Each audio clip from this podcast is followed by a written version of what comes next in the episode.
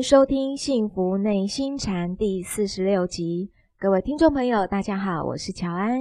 与我们一起在线上的是内心禅创办人，也是钟岭山内心教育基金会董事长张庆祥张讲师。张讲师您好，乔安好，各位听众大家好。在我们节目的一开始呢，一样哦，我们先来进行张讲师的解惑时间。有朋友这么问哦，他说：“讲师啊，我想请问，真正的开悟，应该是对皇庭内所有的气血的形态都能够轻松涵容，是这样吗？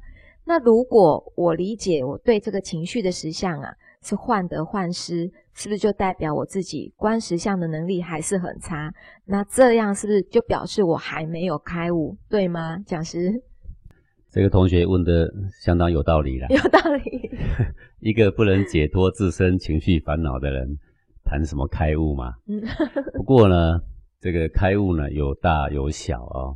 嗯。呃，我们从小的方向来说，比如说悟透了一个人生应该更好的方向，好。是。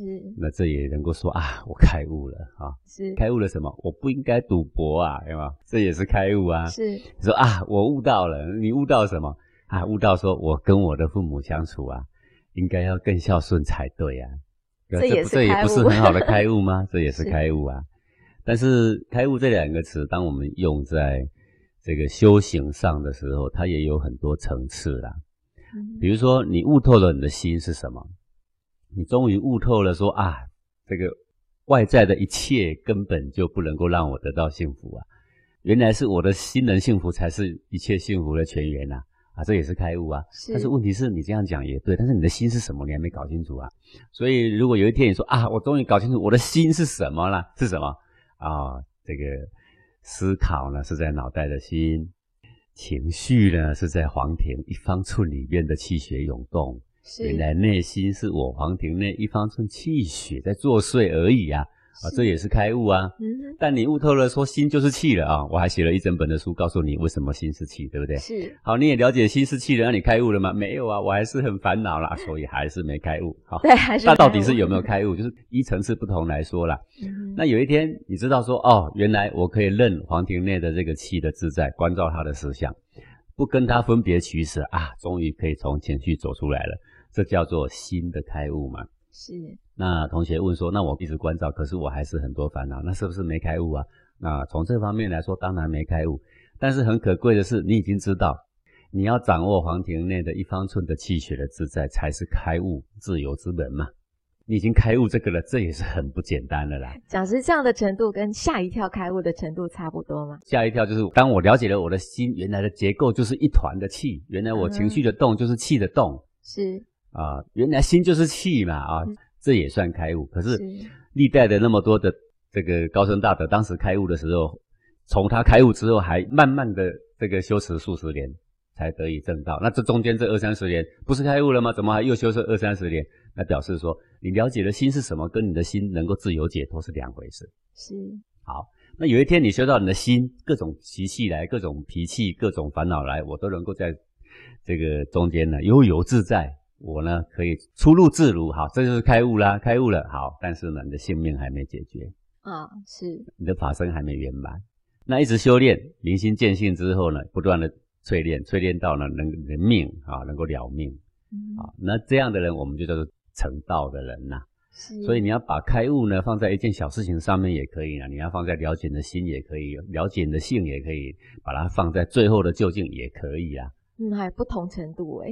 对对对，所以你动不动就会听到人家说：“哦，我开悟了。”然后接下来他就说：“以前是第一次开悟，这一次是第二次，待会说第三次。”总而言之，就是还没开悟。是是是，谢谢讲师。那这位朋友他问了，他说：“请问讲师，那个我的气好像是养起来了，但是对内观自省的能力好像很弱诶，因为我发现自己负面情绪很多。”结果呢，就会变成我好像会理直气壮，习性会更彰显哦，好像有一股火蓄势待发一样，不知道应该怎么办才好。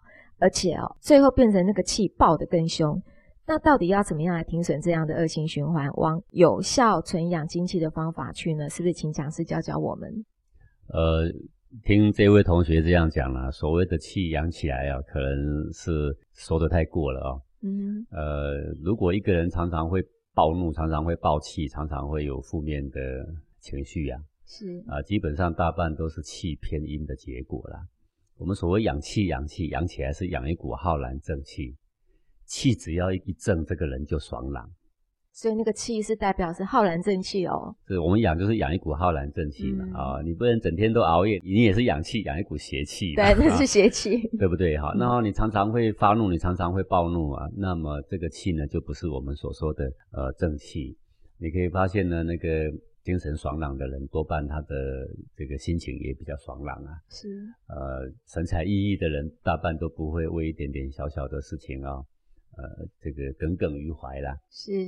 所以我还是觉得呢，要往这个氧气的方向哈，正确的去行驶的话呢，呃，第一个可能要多运动啦，嗯，跑步啦、爬山啦这方面可以做的哈，或者多劳动啦，啊，这一方面可以进行的呢，要尽量的多进行。然后再来就是我们说的站桩啦、打坐啦，你只要有空的时间呐，就多进行。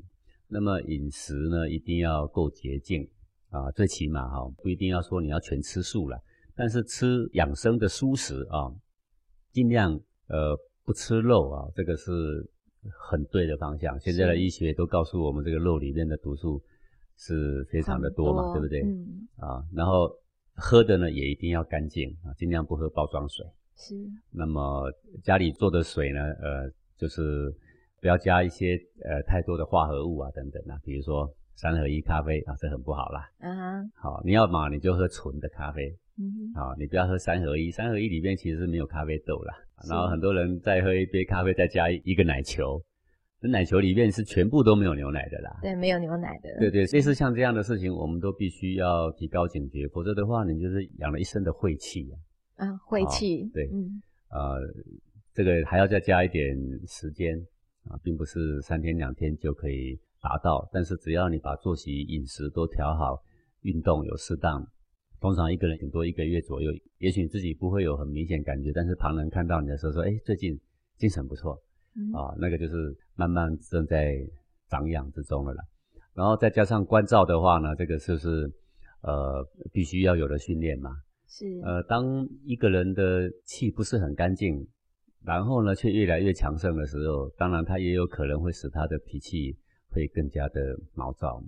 啊，所以平常啊多关照啊，然后呢多培养慈悲的心，这个呢对于修身养性啊也是很重要的啊。是，讲师，我想请教哦，你不知道有没有发现，周遭如果有朋友哦，就觉得他好像神经有点大条，对什么事情都不会斤斤计较，好像该生气的他也不觉得会生气，但他也没有讲到说是因为关照之后不生气呀。那这样的人，他的气是不是因为他本来就是因为都是浩然生气，所以他不容易生气？嗯，我们就这样讲嘛。你仔细观察，这个男生跟女生是有一点差异的。嗯哼。呃，你可以骂那个男生说你这头猪，他就笑笑的说呵呵呵呵，啊，就是这样而已嘛，对不对？不是每个人这样，但大多数我们看到男生是这样。要不相信的话呢，你去骂一个女生说你这头猪看看，啊糟糕，这会糟了个高呢。嗯，对不对？对，暴跳如雷。对啊，你如果说，哎呀，你这个臭男生，你这个小腿这么粗，他呵呵呵也没事啊。不能说我小腿粗。这个基本上是因为男女生的这个差异，是因为他的先天的气禀是有点不一样。嗯，呃，男生的气呢是比较阳性，是啊，女生的气相对于男性来说呢是比较偏阴。当然，女生跟这个呃其他万物来比的话呢，那也都是算阳，只要能够作为一个人就不简单。但是。呃，男生跟女生来比，气品是有一点差异的。那你仔细给他看这些比较不拘小节的人，各位你要留心的观察，大半呃精神都会比呃哀哀怨怨的人要好得多。对哦，可是他对事情没那么敏感啊。呃，不一定对事情没敏感啊，我们。只要看事情能够看出一个长远的规则，做事有做事的原则。是。该上班我们会去上班，该打卡我们会去打卡，对不对？该尽忠职守我们会尽忠职守。那你多余的敏感是要做什么呢？哦，是。对不对？你敏感到一个人的眼神，你也可以洞察到他的心思，对你有什么意义呢？对不对？对。呃，敏感到你的媳妇做一件事情，你都不断的在批判她的对跟错，那你这个公公婆婆还坐得住吗？哦，原来这样的敏锐也不一定是一件好事。敏锐不一定是好事啊。但是我们去欣赏一个音乐会的时候，我们可以知道啊，这个音乐表达的心情是多么的优美啊。是。我们看一个美术展览，我们可以看出画画的人的内心是多么样的璀璨。嗯，啊，这就够啦。是是是。其他的灵感是要做些什么用呢？哦，不需要这样。嗯，谢谢讲师。那这位朋友他想请教讲师的，就是他说啊，我妈妈去世了，我自己觉得我应该是已经放下这件事情，但是呢，我的身体却出现了各种问题，所以他想请教讲师说，是不是因为他还是处在这个悲伤之中呢？会是这样的吗？讲师？嗯，我觉得身体的事情要归身体来处理啦。呃，是不是有悲伤？我觉得你问自己会更清楚。哦，你自己有没有悲伤？问别人这个事情有点奇怪。哈哈如果你确定了你已经走出悲伤了，那么身体有状况呢，不应该再归咎跟任何事情有关，应该找中医西医好好的调理调理。这个很会把脉的中医，一把脉也就能够知道你身体哪里失调啊。哦，像刚刚同学问的，嗯，他常常有莫名的火，会攻击别人，对不对？哈，会跟人家不和，对不对？呃，我觉得这个有时候哈，虚火太旺，它也是会这个现象。嗯，呃，火气太大的人也会嘛。是。那么这个时候可以请中医啊，稍微调理一下。呃，西医不了解火气这个事情呢，啊，西医但是可以帮你杀细菌。哈，如果哪里有细菌啊，那呃造成了身体疾病啊，西医是有办法的。但是如果属于这个武器要怎么调，这个则是属于中医的范围哈。是。我们身为华人，不要轻视中医的伟大了。几千年的文化，无限的临床实验，才造就了最后的药方。呃，只是呢，他们有那些穿白色衣服的西方专家，是，然后给他做成数据而已嘛。但是每一个诊所都有他自己的数据嘛。是，每一个病人经过的时候，都是无限的临床的真正的实验嘛，才造就了这么多伟大的医学成就。我们不要因为西方的科技啊、物理、化学啊各方面比较昌盛，就忽略了老祖宗的智慧啦。对，我是很鼓励说，有身心上的疾病呢，找高明一点的中医师来调理，往往可以得到很好的效果。对，呃，这也是我们中国人哦幸福的地方，因为我们可以中医西医来做选择哦。那西医当然，因为它的药定，它都可以根据那个成分有很精确的数据啦。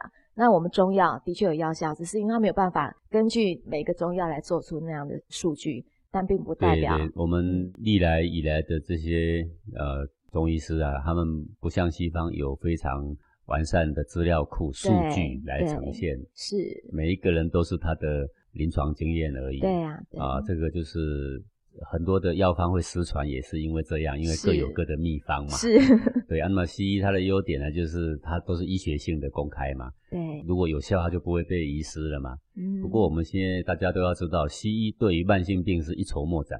是，所以这一百多年、两百多年来，所有的慢性病几乎没有一项是经过西医的研究而能够呃加以根治的，是没有的。是，谢谢讲师。那这位朋友他问的是说，他说讲师有很多的课程啊，都强调要读经典，但是这个经典对我来讲真的是很陌生哦，看不太懂，所以他想请教讲师，如果真的想要进步。是不是就一定要强迫自己来读经典？那有没有怎么样的方法是可以提起让自己有兴趣、很愿意去看这个经典？嗯，当你有需要的时候，才会想要去充实嘛。是，你觉得有欠缺，你才会想要去追求更多的知识啊。嗯，如果你觉得没有欠缺，那么我强拖着一头牛要去喝水，那个牛不渴，是你拖不动它的嘛。是，渴了它就会自己去喝。如果你觉得有需求，你觉得人人生空虚，你觉得宇宙的真理无限，但是我竟然只懂这么一点点啊！嗯，沧海之一粟啊，那么样的渺小。那你想追求更多的真理的时候，想知道更多属于我的真理，那么你才会去追求这个经典嘛。那经典呢？当时因为古代啊，他们的印刷也不是非常的昌盛啊，是呃，都必须要刻在这个竹简上啦、木头上啦啊。所以文字就变得非得要把它浓缩不可。那为了要浓缩，所以就变成文言文了。是文言文解成白话文，你有没有发现四个字要解一大堆嘛？对啊，对不对啊？然后它要浓缩成文言文，方便于记录。所以我们现在再来解读这些文言文的时候，你会觉得是非常的吃力。但是还好，如果你关照你的心性啊，有所成熟了，有所成就了，你在看这些经典的时候呢，你就会发现说，它其实跟白话文是差不多的，非常熟悉的。这也是您看那个文言文、看经典这样信手拈来，非常容易，就像他看白话文的原因吗？很容易的，因为经典不外乎讲人的心性，嗯，这是永远不变的，不论哪一教都是这样。那顶多再加一点为人处事的基本道理，但是这个为人处事基本道理还是要不能够违背人类的心性，是对不对？所以当你把自己的心性关照成熟、有所得之后，那这些经典读不读其实是没有多大关系。但是像我个人，我呃悟透了这个黄庭里面的一窍，内心的一些真相，我希望出来度世，那我就会读很多经典，是因为读经典的过程，我就可以从经典里面吸收一些古人的说法，作为这个学问的一些引证。好，那有的时候读经典还有一个好处，就是开阔我们的视野。嗯，呃，因为我们人的一个想法，常常用的词汇就会局限在一小块。那么经典读多的时候，除了可以导正我们的狭隘以外，我们对外讲给人家听的时候啊，我们的词汇的内容也就会丰富。是啊，比如说你用圣经的话，然后跟用佛经的话，跟用儒经的话，它的语气、味道都不一样，都不一样。那么这样就能够。呃，在适当的时候，也许就给予众生有当头棒喝的效果。当然，最好也是给自己有当头棒喝的效果。嗯，那由于这个古代的经典读起来确实是有困难，我以前归类经典的时候就深知这个众生的痛苦了。是，所以后来呢，我就把一些比较主要的经典都有做翻译，每年几乎都在讲经典啊。比如说像今年我们就开始，呃，大讲堂建设完毕了，我们就要来讲尚书。对，尚书。对，现在已经开始讲尚书了嘛，哦。我们拾级而上啊，从最浅的一直讲一直讲，讲到这个现在是华人里面最古老的一部经，那就是《尚书》了啦。是。那一步一步把它解开，弄成白话文。好，那如果有兴趣的话呢，你只要拿到我的 CD 啊，然后看着本文跟着听。对，呃，很快就可以呃有一些基础的认识，并且可以少走很多冤枉的道路。是，的确是这样哦。谢谢讲师的用心，也感谢讲师的解惑。当然，也欢迎各位听众朋友来信提问，或者来与我们分享您的心得。我知道讲师你今天要跟我们带来一个非常精彩的公案哦，这个小故事可不可以麻烦讲师来跟我们说呢？好，今天呢，我们呃准备了一个公案啊，这个公案呢是唐朝的。德山宣鉴禅师啊，那么我们就简称德山禅师啊。在唐朝的时候，对对。那么这个德山禅师啊，他在还没有悟道的时候，其实他已经广言诸经啊，啊，然后呢也很善于解经。那他最善讲的就是《金刚经》。好，这个各位觉得很奇怪了，没有悟道怎么样能够讲经呢？对不对？是。呃，就像没有吃过柠檬，可是我可以来说说柠檬是什么味道吗？说不出来，说不可以。但是我如果看过了很多别人讲柠檬的味道的书啊，那我看多了，我也能够讲讲了。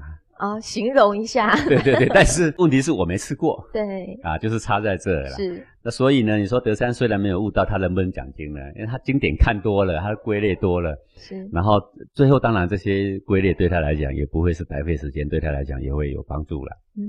然后呢，当时的天下。这些修行者都公认啊，这个德山是第一流的法师啦。第一流，那个其实他一点都还没有悟到啦。啊。可是呢，已经人称第一流了嘛。是。那你就可知道说，那些第二流、第三流也没一个开悟的啦。是。好，好，那那个时候的人都号称他为周金刚，因为他很会讲《金刚经》。对对对，因为他反姓姓周啦，叫他周金刚。嗯。好，这个《金刚经》，大家说谁能讲《金刚经》，就他所推一指的嘛。周金刚。不过如果没有内行人已经开悟的人来听的话，反正他讲的肯定是很好，天花乱坠嘛。啊，如果有开悟的人一听，哎呀，又隔靴搔痒嘛。是。好，那么他认为呢，他已经也是很上圣了啊。然后刚好呢，那个时候这个贵人呐的道场啊，非常的兴盛。那慧人的道场不是就是讲这个即心即佛吗？各位你要知道，慧人是听到五祖的学生诵念《金刚经》，因无所住而生其心，然后当下开悟，对不对？是。那开悟了之后，就去拜五祖，然后就成为六祖大师啊。六祖大师，然后他逃难十七年出来，印宗法师迎接他出来说法的时候，他就讲这个即心即佛了。好，就是当下即刻印证你的本心，就可以开悟了。是。好，然后这个不是叫人说一定要读那么多经典，反正为什么原因呢？因为六祖本身就不识字啊，嗯，不识字他就不会拿这本经那本经跟你引证，他只会说依我现在的这个验证啊，我的证悟，我把里面我的感受我讲给你们听。啊，这就是后来我们有六祖坛经可以听，对不对？六祖坛经不是根据哪一部经典来啊，也不是翻译哪一部经啊，它是有一个不识字的人讲经，哎，这个就够神奇了吧？对，对不对啊？那里面的文艺也颇美，可能是后人，呃，他的徒弟有这个文学造诣比较好的，把它弄成比较漂亮的文艺来表达啦。讲是意思就是说，六祖他就直接吃到柠檬的意思啦。对啊，吃到柠檬哪里需要看那些说柠檬的书呢？对，对不对？是，那是没有必要啊，是啊，是这样啊。然后呢，因为他讲即心即佛，然后这个德山禅师，因为他是专讲《金刚经》，他认为我讲《金刚经》度人无数，其实他根本还没开悟嘛，他认为开悟了嘛。然后呢，他就对六祖非常的感冒，好，然后他就决心呢要南下，直捣这个魔穴，啊，要灭掉六祖的这个魔窟。他觉得是魔窟，对，他觉得是魔窟，他觉得非得要这样做，把他给打倒才能够。报答释迦佛的佛恩呢？是好，那因为呢，他归类了很多的古人所讲的这个《金刚经》，然后他把最有道理的都挑出来，然后把它集合成一本叫做《青龙书钞》，哈，就是《金刚经》的书注了。是啊，这个书注不是他亲人注的，但是他觉得古人的翻译哪一句解这个原文最好，他就把它给收录出来了。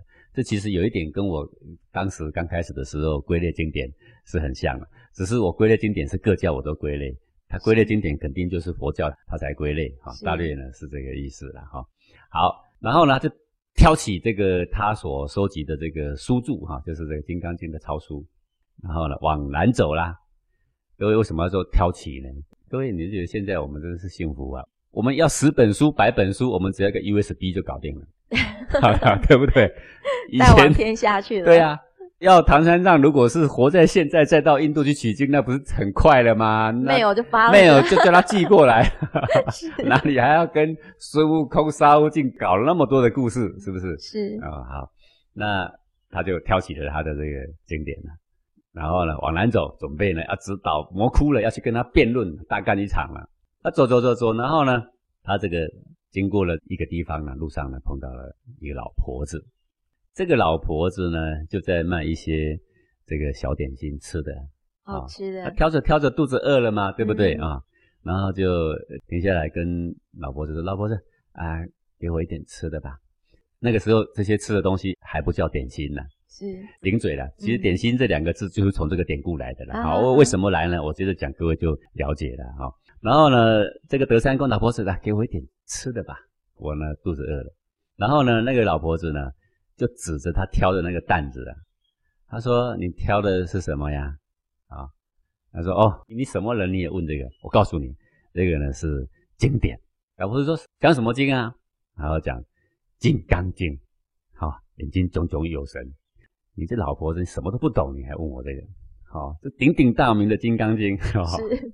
然后这个老婆子呢，不急不徐，他就讲话了。他说：“我对你提个问题呀。”如果呢，你答得对，我这个零嘴不用钱，我就要布施给你。嗯，如果你答不出来，那么你就没得吃，你到别处去吧。是，好，那各位啊，从北往南走，然后呢，荒山漫漫呐，过了五里十里才有一个住家，饿了半死啊，对不对？这次没得吃，待会可就严重了。好，然后呢，他说好啊，没问题。你要问我问题，我是《金刚经》的专家，你呢要来跟我问这些《金刚经》的问题，随便你问，问不到。他说好啊，这个呢没有问题。然后这个老婆子呢，他就说，《金刚经》有一句话说啊，过去心不可得，现在心不可得，未来心也不可得。好，对我想各位读过《金刚经》这句话，三心不可得，各位一定很清楚嘛。对。那他总要点东西呀，对不对？对。对。他还没点呢，他说。我有个问题想请教你，答得出来呢就有的吃，布施给你不用钱，答不出来就没得吃，你只好另请高明。什么问题呢？他指着他卖的那一些小零嘴啊，他指着第一样说《金刚经》说过去心不可得，现在指第二样说现在心也不可得，再指第三样说未来心也不可得。不知道和尚您要点哪个心呢？哎，因为他讲了三个心嘛，对，过去心、现在心、未来心嘛，都不可得嘛。来来来，您要点哪个心呢？啊，这个德山一听啊，顿时茫然呐，话都答不上来啊。怎么样答不上来呢？各位，你要点哪个心？你说哦，就那个现在心，拿来给我吃。老婆婆会怎么说？不可得，不可得呀。点第二样，那你给我第二样零嘴，第二样零嘴叫什么名字啊？叫现在心，不可得，不可得，也没得吃。第三个呢，未来心还是不可得啊！你点哪个都没得吃啊！各位你知道吗？不过呢，德山呢是个研究《金刚经》的人，他一听就知道这个老太婆不简单了。他现在其实是在这个点醒他嘛，要启发他嘛。《金刚经》说现在、过去、未来心都不可得。那我请问你，那你现在是什么心？你是存过去心也不对，你存。未来心也不对，你存现在有个心也不对，那你现在挑着经典要往南，请问你是什么心呢？对，修行人还斗什么吗？对不对？是你开悟了吗？你没开悟啊，你装懂啊，傲慢啊，你是存什么心吗？对不对？对，真经在文字上吗？在书简上吗？你挑了那么大担，到底是有没有真货呢？来来来，你点个心来给我看看。啊，他就刚好在卖三样东西，来，我就只卖这三样哈，一个现在心，一个过去心，一个未来心，来，你点一个看看。啊，他不知道点哪一个，只要伸手一点都没得吃了，各位啊，都不对，都不对，那也符合经义，是过去心也不对，现在心也不对，未来心也不对。但是既然是如此的话，那请问你啊，那圣贤有没有心？也有心，那他是什么心？对，不就茫然了吗？嗯，那佛有没有心？你肯定说有。那现在、过去、未来心都不可得。那我请问你，佛是什么心？哎，对呀，这问题很大嘞，对不对？对，答不出来就是。他发现他自己没有读透，没读透啊，他就茫茫然坐在那，老婆婆收收摊子啊啊，对不起，没得吃。非常的精彩哦！再来，接下来会怎么样呢？我们先进一段广告，待会回来我们再请张讲师继续为我们开讲喽。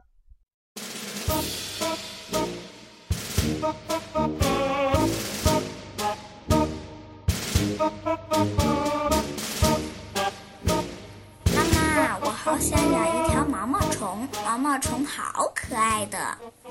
啊，毛毛虫有什么可爱？它长得一节一节的。软乎乎的，还有还有那种绿色的那种最可爱了，多漂亮啊！哦，好吧，可是我不觉得哎。为什么？因为我怕那种软软的感觉。那又是为什么呢？我也不知道啊，我就是怕呀，因为很多人都怕毛毛虫的嘛。它们那么温和，可是你却说怕它们。我觉得你应该是怕自己的感觉吧。也许你说的对，宝贝。我们常常害怕的是自己的感觉，不一定真的是外面的事情有多可怕。嗯，你们好奇怪，我还真搞不懂你们大人。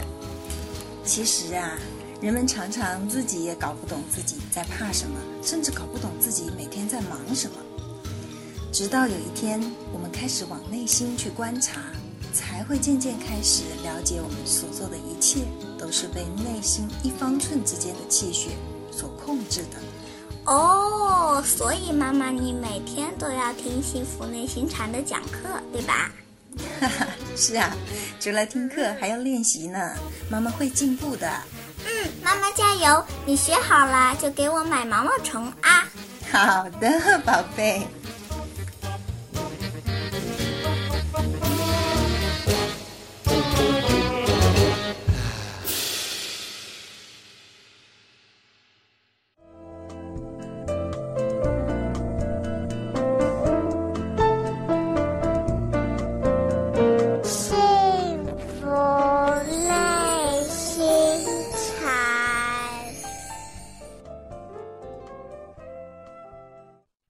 回到幸福内心禅，讲师再麻烦你赶快跟我们讲一下，那这个周金刚愣在那里以后怎么办呢？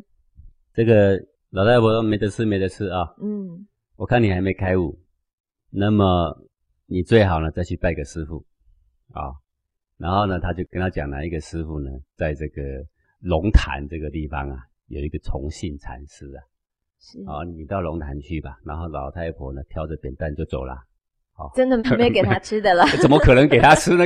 给他吃的话就不够慈悲了，就是不给你吃，让你知道说你要好好反省反省了。是，好，然后这个德三没得吃呢，就把他那个经书也都不要了嘛，到龙潭要去拜重庆禅师。但是问题他是内心很怀疑啊，世上还有谁比我高明吗？我叫做周金刚啊，你们 有没有搞清楚啊？啊，然后呢，他到了这个龙潭禅师的室外。他就在山门外大声就在叫，说说什么龙潭，我也没看到龙，也没看到潭，他就是傲慢还是放不下。嗯，这个重庆禅师在里面呢，山门内就听到了，他就说您现在已经到龙潭了。他说我没看到龙，也没看到潭。他说但是你站的地方正是龙潭，这个不见庐山真面目啊。只缘身在此山中嘛，是因为你太渺小了嘛，你怎么能够看得到龙潭？对不对？是，但是你现在呢，像一一只蚂蚁就站在龙潭里面了，已经在龙潭里。对对，然后这个弘信禅师也颇有智慧啊，飒飒的锐气啊。你已经在龙潭，你不知道，你真是一个一无所知的人呐，哦，一个渔夫嘛，对不对哈？好了，然后呢，他呢锐气被煞一煞之后，他就跟在这个重信禅师旁边了。有的时候我们讲龙潭禅师，有时候我们讲重信禅师，其实同一个人呐，因为他的所在地就叫做龙潭嘛。嗯，好。好了，然后呢，有一天晚上呢，这个德山禅师就站在这个重新禅师旁边呢。天色晚了呢，他也还不离去啊，可能想要求法吧啊。只是天天在旁边呢，忽然这一天是不是两个讲话讲晚了呢？天色暗了，他就没有离去。这个重庆禅师就跟德山说：“说时间不早了，怎么不回去呢？”然后呢，这个德山禅师向外走了几步，然后又回头说：“外面这么黑。”对，没有住过山，伸手不见五指。对啊，我是想走，走不了。然后龙潭禅师呢，他就点了这个烛火啊，给德山禅师。德山禅师正想要用手去接的时候呢，这个龙潭重庆禅师啊，一口气就把那个烛火又给吹灭了。哇，又变黑了。哎，吹灭了，这样就变漆黑了吗？是，对不对？师傅要拿给徒弟，徒弟势必是很恭敬的要接。是。正要接着那一刹那，噗一声，哎，就把它吹灭了。这可不得了！这一刹那的当下呢，这个德山禅师大悟啊！讲师，你说这个的时候又大悟了。我讲过很多一下子又大悟的典故啊，各位现在已经大略有一点知道这个模式了。是，可能是又吓到了，所以他大悟了，是不是这样？因为我我前面讲了好多被吓到然后开悟的，这个也是。各位你想想看嘛，恭敬的要接的时候，噗一下啊，就那一刹那，身体一震。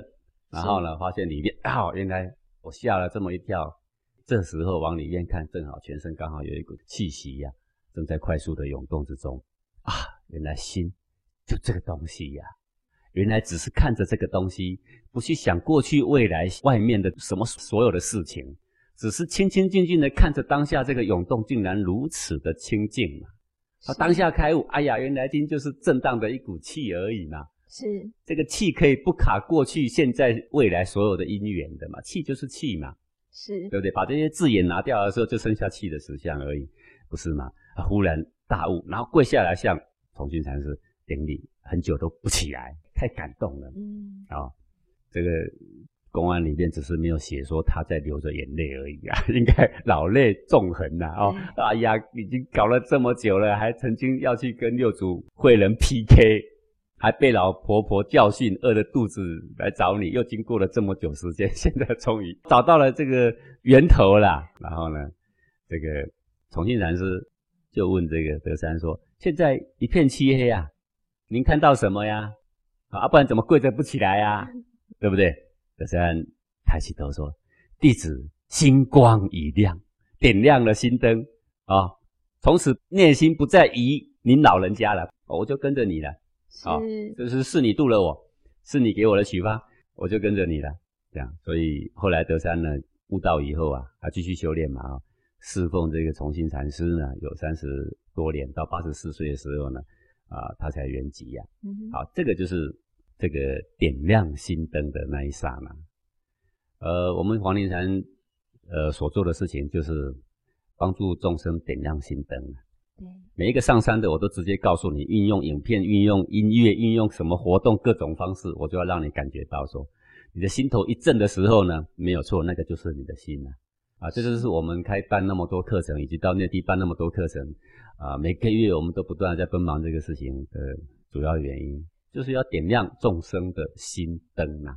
讲师您说的，他跟了那么久，然后才有这样的一个机缘，终于尝到滋味了，点亮心灯了。是。可是呢，我们两天的课程，三天课程，讲师你就利用这两三天，其实就是让我们最基本的开悟了耶。基本的就是把你点亮了。是。其实这两三天经过呢，它的效果就是跟现在的德山 灯被吹灭那一刹那开悟是一样的。只是呢，各位要注意呢，德山虽然是那一刹那开悟了，哦，哎呦，原来心就是一股胸中的气而已嘛。当然开悟了这个之后呢，他还要经过这么漫长的时间跟在师傅旁边修行。这是为什么呢？因为人的习性不是一朝两朝是所形成的。各种的习气来袭的时候，你能不能反观这个实相呢？这就是我们黄庭禅的课程所要教导给各位的。对啊，那么以上呢，我所要讲的这个就是说，点心点心这两个字啊，典故就是这样来的。嗯，哦，当时可能只叫零嘴啊，哦啊，或者叫什么食物的名啊。是。为什么后来我们正餐以外所吃的东西都叫点心呢？为什么？就是因为呢，创这些词汇的人希望让我们想到这个公案。然后呢，让我们知道说，哎呀，过去、现在、未来心不可得。那我到底我应该是怎么样关照我的心，怎么样存我的心呢？我们说你要存好心，那你存好心，你也得存在现在啊，对不对？那现在心不可得，那我到底要怎么办呢？对不对？那我明天要上班，我要不要计划呢？那未来心不可得，那到底要怎么计划呢？是不是？是。那只要一有存心，必定有过去、现在、未来，不是吗？是。那如何又过去、未来、现在都不可得呢？那不是很冲突吗？好，那么我们这样一解，不会冲突了。当我们对我们内心一股气没有好恶分别取舍，只是单纯盯着他看着他的实相的时候，与过去、未来、现在这些字眼毫无关系，只与内心的真相跟现在的这个清净是有关的。是，好，好，那么点心不可得，以后拿出零嘴要吃的时候啊，好，如果有同学问你，给我个点心吧，你说哦，讲师说。现在心不可得，过去心不可得，未来心不可得。不晓得你现在这三样里面，你要点哪个心呢？讲师意思是，我他点哪个，你说都不可得，都不可得啊！不能吃点心了，你没得吃了。你自己你想吃点心的时候，吃零嘴的时候，你也自己问一下啊。过去、现在、未来心不可得，到底我要点哪个心呢？啊，不可得，不可得，没得点呢，对不对？那就可以把零食戒掉啦。我最近在提倡三餐只吃七分饱。零食一概不吃，对，不能吃点心。这样呢是养生的一个起步，一个基本的开始啊。是，谢谢讲师。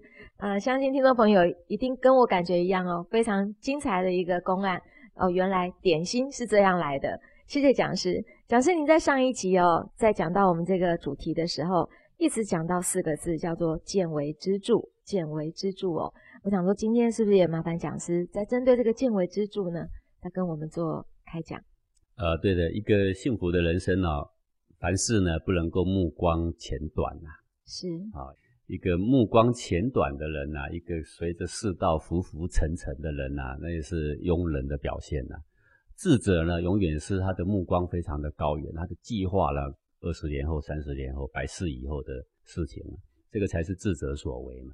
哦，所以一个智者他所做的事情可长可久，而不是只看着眼前一个非常短暂的效果。这个就是这个明智的人跟平庸的人的差异。平庸的人目光浅短，只顾眼前一时的小小的效果跟利益，随着众生的价值观浮浮沉沉，没有一点这个呃真理的正见存在。那现在我要来讲一个现象了，这个现象就是呃。在每一年都会有这样的报道，他说以美国这么样先进文明，还有那么好的教育的条件，对不对？是。那么他们教育小孩是采取非常自由的、放任的、尊重的这种教育的方式啊，甚他们甚至连考试也都很少啊。当然有一些现象是很好的，呃，我们所要质疑的就是说，实际上在美国的校园的霸凌的现象，嗯，呃。比起全世界各个国家来讲，都要来得严重。美国学校的枪击事件是大家都知道，那也是全世界的最严重。那撇开枪击不说，就是用拳头打人，用言语凌辱人，有没有？踩在地上啊，欺负人的这种霸凌的现象，呃，在全世界比起来的话，都是超级严重的。嗯哼，是。好，甚至于美国的这个年轻人过去呀，呃，呃，自杀的原因大部分的原因是因为家庭不和。那么这十年来已经转变了，转变成这些年轻的小孩，国中生、高中生呢也好，大学生也好，他们的自杀的原因都是出自于校园的这个霸凌的现象。那么严重，就是被同学欺负、被歧视、被打啊、被辱骂等等，然后呢，不这个走投无路啊，最后呢就选择自杀。那根据美国自杀协会的统计，美国。十到十四岁的少年自杀事件，这三十年来已经成长百分之五十。光是二零零五年就有两百七十个人的少年呢自杀死亡的，两百多个人不是一个小数字哎。对，你给他除以三百六十五天，几几乎乎已经快要扣除那些例假日，那几乎是一天起码有一个了，对不对？每天都有一个那样的花样年龄的人自杀掉了。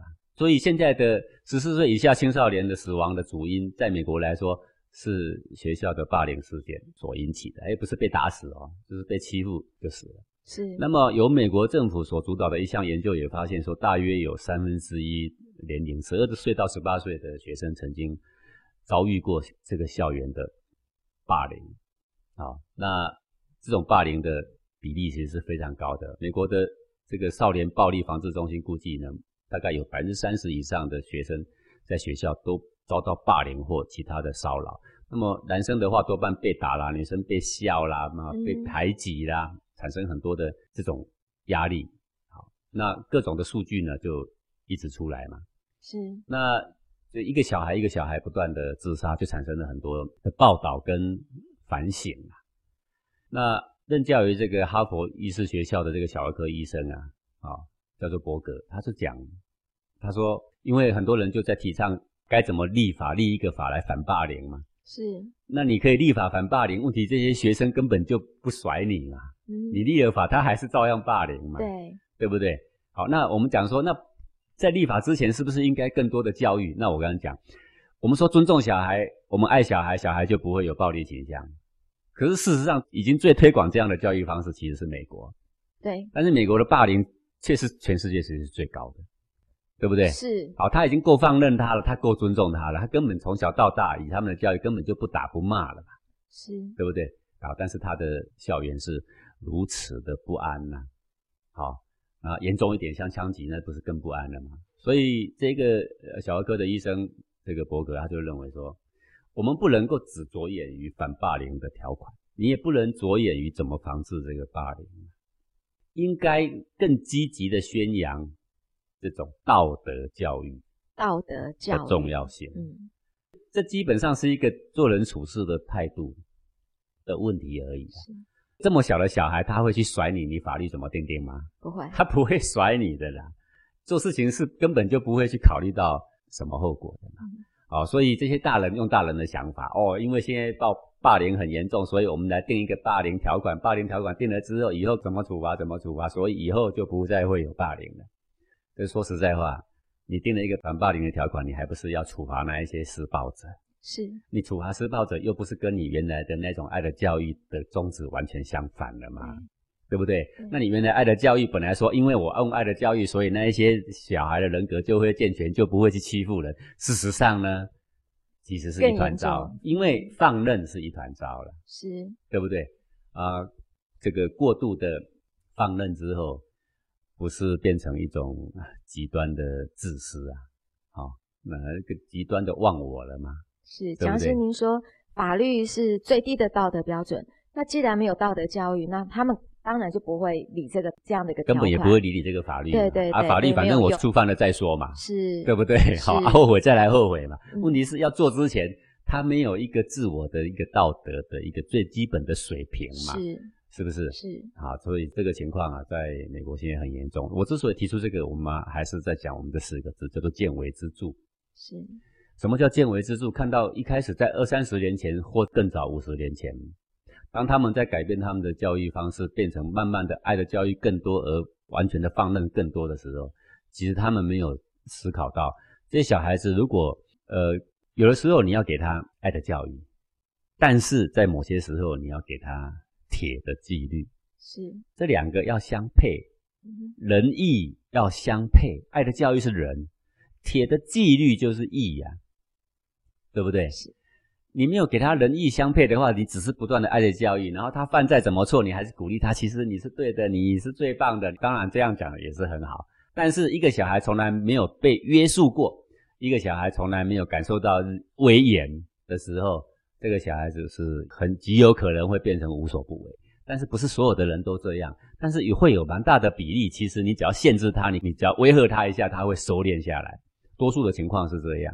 啊，有当然你会说，那可是我看过有些人威吓他，他也是不甩你，那没有错，那是呃十个人里面的一个，百个人里面的一个，那是极少数人。这极少数人，你给他爱的教育，我坦白讲，他也不甩你嘛，是，而且更变本加厉了。他知道你不能够怎样，所以我就给你变本加厉了。当然，也有人会想说，那可是爱的教育，我们也改造了不少人，对不对？坦白讲了，爱的教育可以改造那一些人，你用仁义并治的话，他会更好，对，他并不会更差了。好，所以这个就是做一个事情之前的五年前、十年前，甚至到二三十年、五十年前，你就应该会思考到以后的结果。好，我们再讲一个现象，在美国，他们的电影，他们暴力也演，他们色情也演，举凡。能够破奥斯卡的那些什么票房的记录，能够进入奥斯卡的，都是挑战极色、极星、极三的那种题材啊。因为他们是为了票房，为了赚钱。对你挑战人家不敢拍的题材啊，是你才能够进入那个殿堂啊。对，哦，所以越来越色，越来越星，对不对？越来越暴力，是啊都能够进去嘛。那耳濡目染之下，你想想看，这些观看的人是呃会有什么样的影响？哦，比如说呃，这个虽然在美国。呃，A 片也很畅行嘛，对不对？这么样的开放的一个社会，无所不为，什么都可以做了，啊，穿的也非常的暴露。你说啊，这是民主自由啊，对不对？好，这是民主自由。但是我们来看看数据啊，美国疾病管制暨防御中心做的这个一万个民众的调查，各位，你一万个你不要听了就算了，一万个是多大的数字，你知道吗？电话访问不当面访问，因为当面访问讲假话机会更多，对，就是电话访问。都访问女性，说有没有曾经被强暴的经验啊？一万个就强暴哦，当然里面包含性侵啊、性骚扰，啊性侵、性骚扰就不要说了，就更多了嘛。是啊，我们现在就讲强暴的数字哦。一万个女性调查之后，她的年纪层就遍布到很老到很小，竟然发现美国电话访问中有百分之二十的女性曾经至少被强暴一次。一百个就有二十个，一百个就有二十，一万个有两千个，好吓人的数据啊！一万个的调查里，两千个受强暴至少一次，三次的就不用说，五次的也不用说，对不对？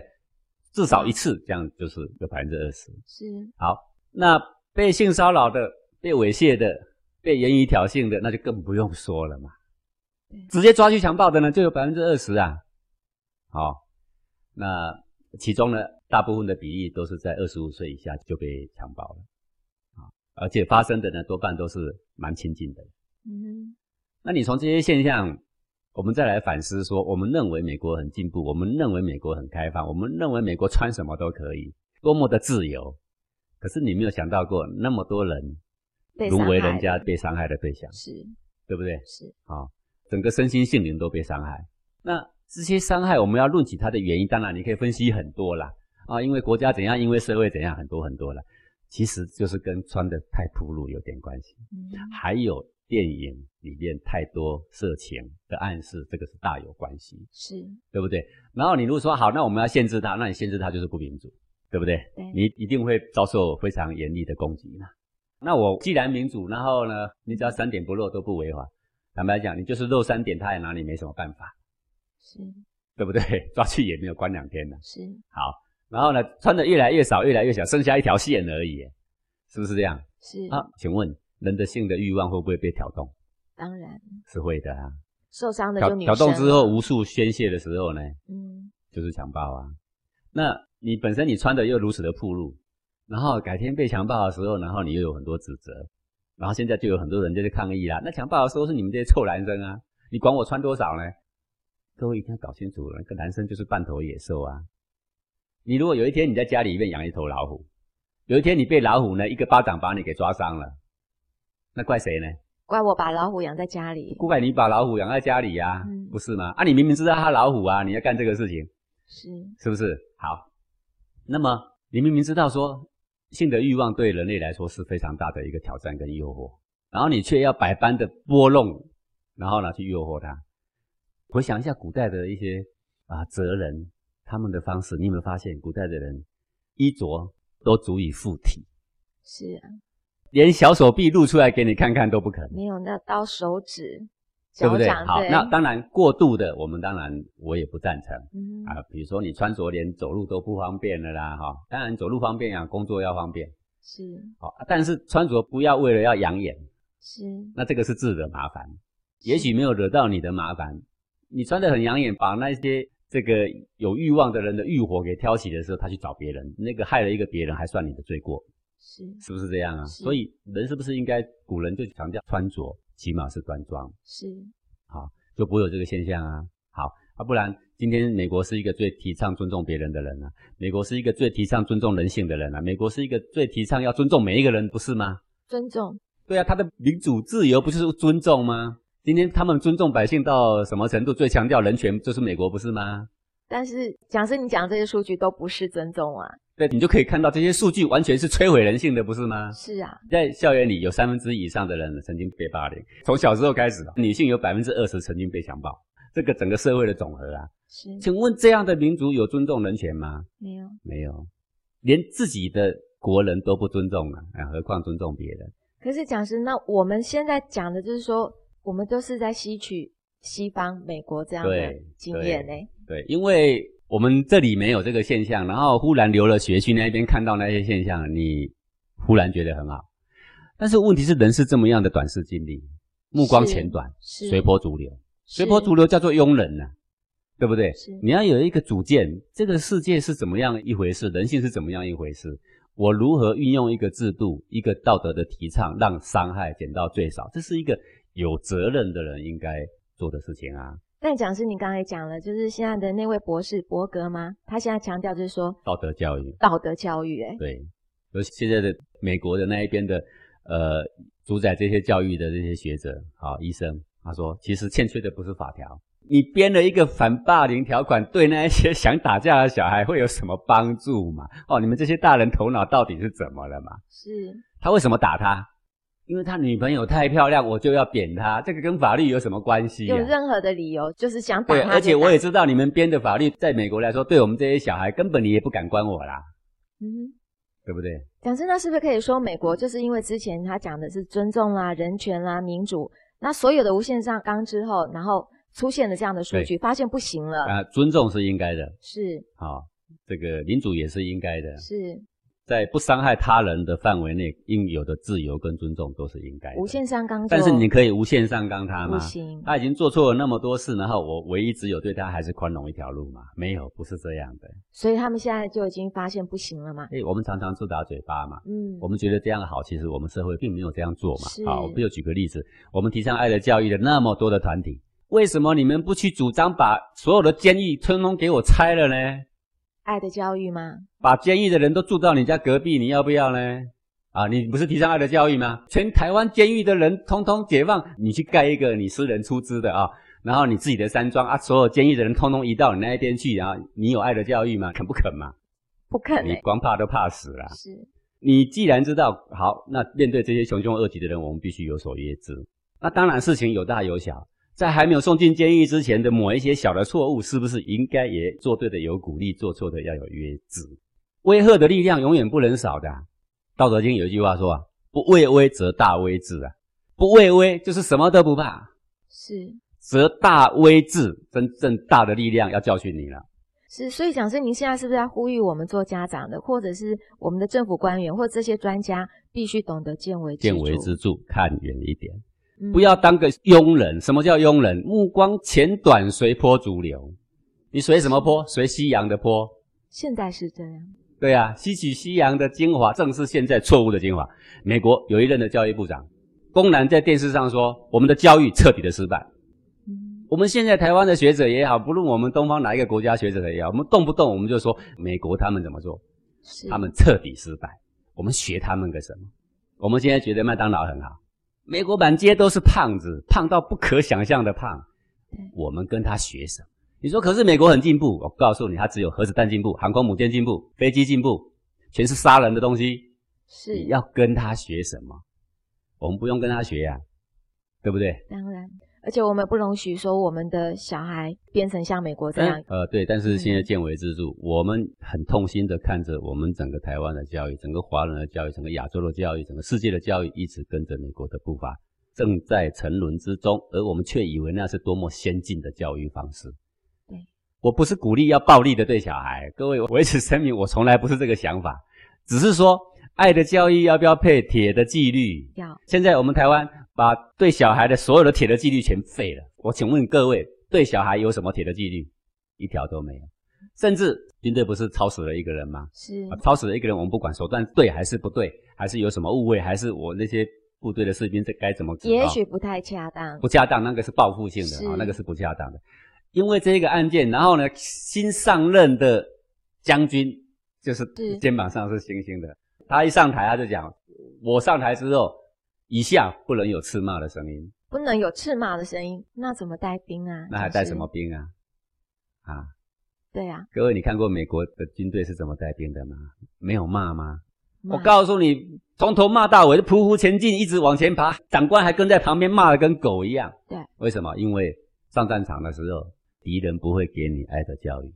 不就这么简单的道理？讲师，那这一点，美国对于军校的教育反而对他在这方面他还坚持得住，对不对？是啊，但是他军队也有他军队该腐败的地方，这个我们现在没有时间谈这些。我只是说，就这个美国现在我刚刚所提出的这些数据，都是美国本身的什么重要的一些哦自杀协会的统计啊等等，还有美国政府的一些所做的这些调查，我们就知道说，从学校的这个霸凌的现象可以知道说。他们的教育方式、放任的教育方式、全然爱的教育的方式，其实是有一个莫大的漏洞。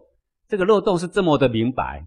对，我们在学习他们的教育的时候，我们是不是应该有所警惕？而他们的专家就告诉他们说：“你们不是定法规，你们现在应该提倡道德教育。道德教育本来就源自于我们东方，我们现在不以我们本身的啊老祖宗的智慧为荣，我们到底要跟他学什么？”是。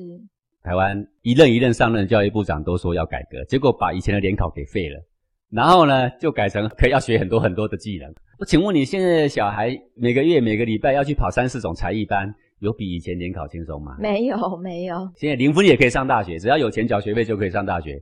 你觉得这个改革叫改革吗？那是彻底的沉沦呐！你们改革个什么？是，但是这样才能够迎合百姓的心。不用考哦，很好，开始鼓掌。没有处罚，没有责骂，连交互吞掉、俯卧撑都不行啊！鼓掌，鼓掌，鼓掌！目光浅短，随波逐流，庸人一群呐。是，呃，我觉得我不想我们掉进像美国目前这样的一个漏洞，也更不容许我们的小孩哦，像美国小孩一样受到这样的伤害。所以也呼吁大家，我们要琢磨一下，见微知著。我们感谢讲师今天的空中讲授，也感谢各位听众朋友的收听。我们下星期同一时间空中见喽，拜拜。我我们我们我没讲吗？那没戏，那没戏。张启凯，你讲我清楚。我我我，你慢慢来，你讲。每天打开电视报纸，报的全是那些负面新闻，真是乱。最近啊，油价电价持续在涨，真不晓得那些政治人物有没有真正关心我们这些小老百姓的生活啊？老公，你现在在生气吗？我当然生气啊。太好了，太好了，这真是一个好机会啊！什么好机会啊？就是宽两秒四步骤的练习呀。什么啊？一，感觉心情来了，你现在是什么样的心情啊？生气啊。二，用手触摸内心。嗯。三，放任能量自由。